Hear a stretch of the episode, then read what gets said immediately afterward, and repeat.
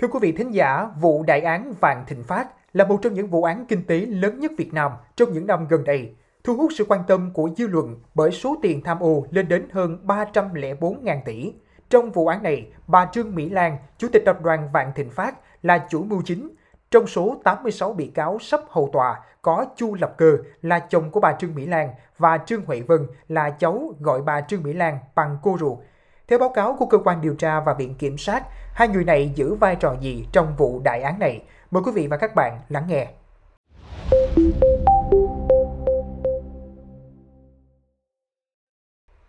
Theo cáo trạng, Trương Huệ Vân được Trương Mỹ Lan tin tưởng giao đứng tên cổ phần, góp vốn, tham gia quản lý nhiều công ty khác nhau thuộc Vạn Thịnh Phát, như Tổng Giám đốc Công ty Cổ phần Đầu tư Tập đoàn Vạn Thịnh Phát, Công ty Cổ phần Tập đoàn Quản lý Bất động sản Whiteshore, Công ty Việt Vĩnh Phú, Công ty Cổ phần Sài Gòn Galleria, Công ty Cổ phần Eurasia Concept, vân vân. Trương Huệ Vân cũng được xác định là người trực tiếp sử dụng số tiền mà nhóm Vạn Thịnh Phát rút ra khỏi ngân hàng SCB. Năm 2021, Trương Mỹ Lan mua lại công ty cổ phần Lavifood để đưa vào hoạt động trong lĩnh vực chế biến sản phẩm nông nghiệp và giao cho Trương Huệ Vân quản lý điều hành.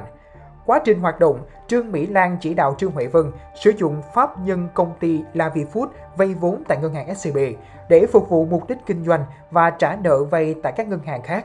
Ngoài ra, Trương Mỹ Lan còn thống nhất chỉ đạo Trương Huệ Vân cho thành lập các công ty ma để lấy phương án kinh doanh mua bán nông sản với công ty Lavi Food nhằm lập hồ sơ vay vốn khống, tạo lập khoản vay, rút tiền từ ngân hàng SCB để sử dụng cho các mục đích của Lan và Vân. Quá trình điều hành công ty Sài Gòn Galleria,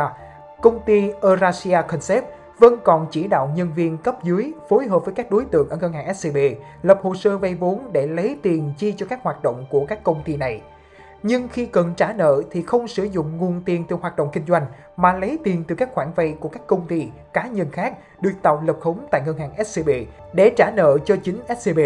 Cơ quan điều tra xác định từ năm 2020, Trương Huệ Vân đã chỉ đạo nhân viên cấp dưới thành lập, sử dụng 52 công ty ma và 4 công ty có hoạt động thật, 50 khoản vay, tạo lập 155 khoản vay khống để rút tiền khỏi ngân hàng SCB.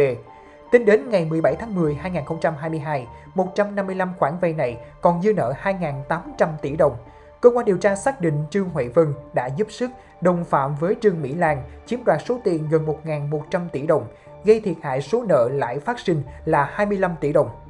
Trương Huệ Vân được cơ quan điều tra nhận định là đã thành khẩn khai báo, ăn năn hối cải, tích cực hợp tác trong quá trình giải quyết vụ án, nhận thức rõ hành vi phạm tội, tác động gia đình, nộp tiền khắc phục hậu quả, trong khi đó, ông Chu Lập Cơ, tức Chu Nepki Eric, quốc tịch Hồng Kông, Trung Quốc, là chồng của bà Trương Mỹ Lan, bị Viện Kiểm sát Nhân dân tối cao truy tố về tội vi phạm quy định về cho vay quy định tại khoản 3, điều 179 Bộ Luật Hình sự năm 1999.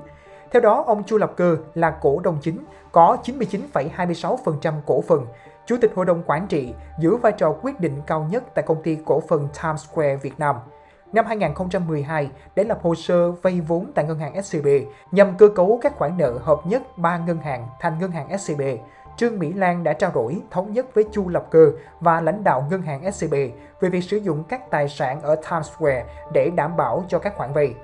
Thực hiện theo chỉ đạo của Trương Mỹ Lan, Chu Lập Cơ đã ký biên bản họp đại hội đồng cổ đông, biên bản họp hội đồng quản trị của công ty Times Square chấp thuận thế chấp tài sản của công ty để bảo lãnh nợ vay cho các cá nhân, tổ chức do bà Lan chỉ định. Sau khi có tài sản đảm bảo để vay vốn, Trương Mỹ Lan chỉ đạo các cá nhân tại ngân hàng SCB, tập đoàn Vạn Thịnh Phát và công ty Timesware lập các hồ sơ vay vốn khống, nhờ người đứng tên các khoản vay và ký khống hồ sơ thủ tục vay vốn. Bằng phương thức này, từ tháng 12 năm 2012 đến tháng 12 năm 2014, Chu Lập Cơ đã giúp Trương Mỹ Lan hợp thức hóa hồ sơ vay vốn khống để giải ngân số tiền vay tại ngân hàng SCB cho 73 khoản vay của 67 khách hàng. Tổng số tiền giải ngân là 29.441 tỷ đồng. Thời hạn vay vốn 5 năm. Toàn bộ số tiền vay vốn được sử dụng cho mục đích riêng của Trương Mỹ Lan. Đến năm 2017, các khoản nợ đến hạn nhưng không thể trả được. Trương Mỹ Lan thuyết phục Chu Lập Cơ tiếp tục sử dụng tài sản của công ty Times Square để thế chấp. Tài sản thế chấp này đảm bảo nghĩa vụ thanh toán nợ vay cho 54 khách hàng đang vay vốn tại ngân hàng SCB nhằm gia hạn cho số nợ được đảm bảo là 35.541 tỷ đồng.